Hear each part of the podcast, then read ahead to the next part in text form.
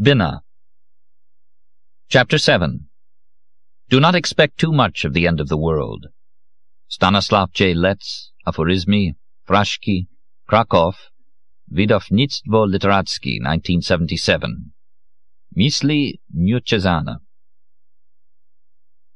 To enter a university a year or two after 1968 was like being admitted to the Académie de Saint-Cyr in 1793.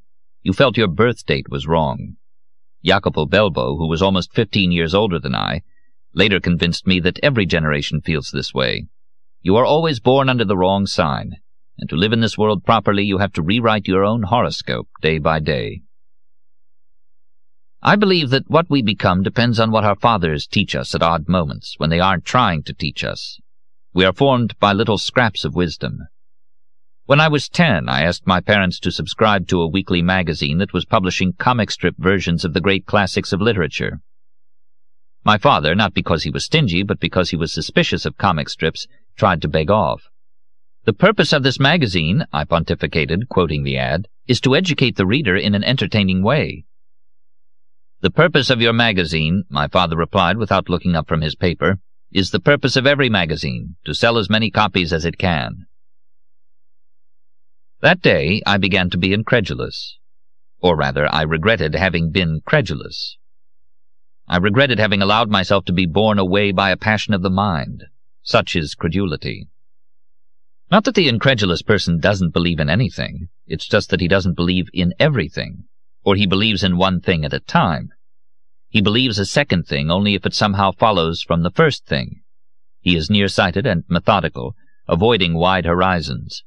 If two things don't fit, but you believe both of them, thinking that somewhere hidden there must be a third thing that connects them, that's credulity.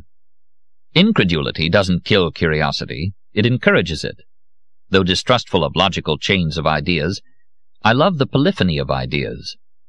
As long as you don't believe in them, the collision of two ideas, both false, can create a pleasing interval, a kind of diabolus in musica. I had no respect for some ideas people were willing to stake their lives on, but two or three ideas that I did not respect might still make a nice melody. Or have a good beat, and if it was jazz, all the better. You live on the surface, Leah told me years later. You sometimes seem profound, but it's only because you piece a lot of surfaces together to create the impression of depth, solidity. That solidity would collapse if you tried to stand it up. Are you saying I'm superficial? No, she answered. What others call profundity is only a tesseract, a four-dimensional cube. You walk in one side and come out the other, and you're in their universe, which can't coexist with yours. Leah, now that they have walked into the cube and invaded our world, I don't know if I'll ever see you again. And it was all my fault. I made them believe there was a depth, a depth that they, in their weakness, desired. What did I really think fifteen years ago?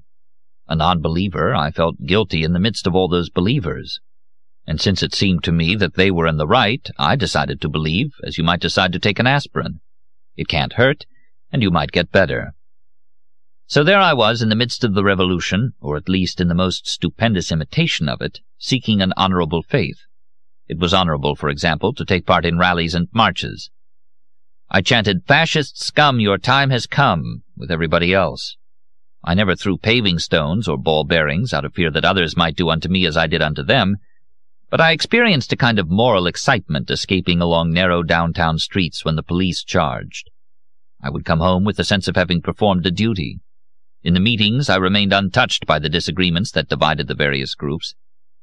I always had the feeling that if you substituted the right phrase for another phrase, you could move from group to group.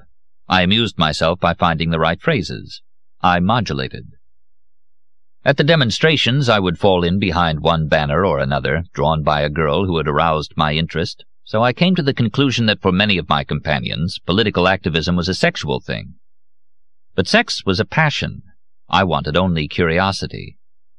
True, in the course of my reading about the Templars and the various atrocities attributed to them, I had come across Carpocrates' assertion that to escape the tyranny of the angels, the masters of the cosmos, every possible ignominy should be perpetrated that you should discharge all debts to the world and to your own body, for only by committing every act can the soul be freed of its passions and return to its original purity.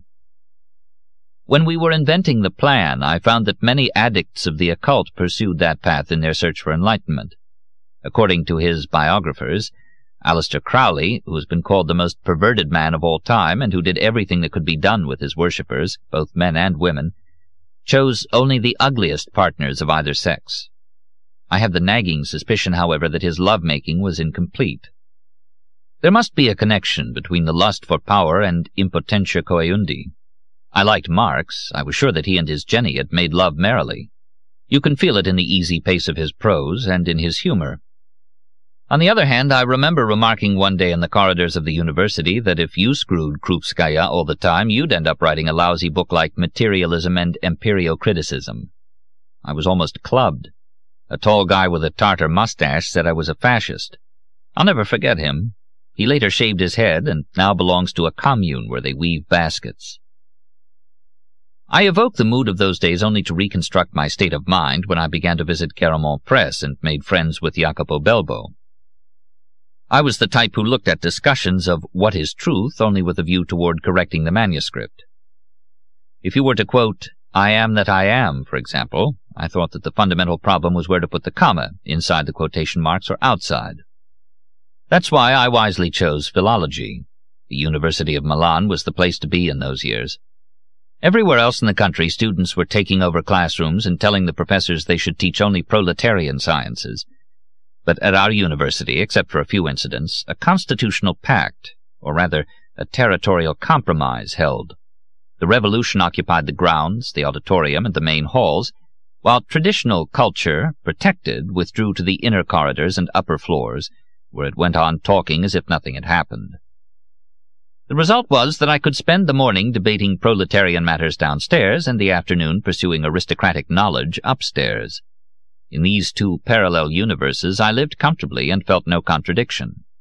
I firmly believed that an egalitarian society was dawning, but I also thought that the trains, for example, in this better society ought to run better, and the militants around me were not learning how to shovel coal into the furnace, work the switches, or draw up timetables. Somebody had to be ready to operate the trains. I felt like a kind of Stalin laughing to himself, somewhat remorsefully, and thinking, Go ahead, you poor Bolsheviks. I'm going to study in this seminary in Tiflis, and we'll see which one of us gets to draft the five-year plan.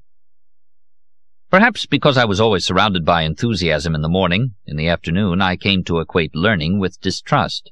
I wanted to study something that confined itself to what could be documented, as opposed to what was merely a matter of opinion.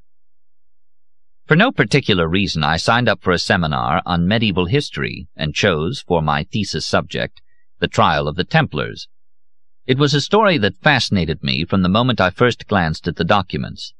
At that time, when we were struggling against those in power, I was wholeheartedly outraged by the trial in which the Templars, through evidence it would be generous to call circumstantial, were sentenced to the stake. Then I quickly learned that for centuries after their execution, Countless lovers of the occult persisted in looking for them, seeking everywhere, without ever producing proof of their existence. This visionary excess offended my incredulity, and I resolved to waste no more time on these hunters of secrets. I would stick to primary sources. The Templars were monastic knights. Their order was recognized by the Church. If the Church dissolved that order, as in fact it had seven centuries ago, then the Templars could no longer exist. Therefore, if they existed, they weren't Templars. I drew up a bibliography of more than a hundred books, but in the end read only about thirty of them. It was through the Templars that I first got to know Jacopo Belbo at Pylades toward the end of 72, when I was at work on my thesis.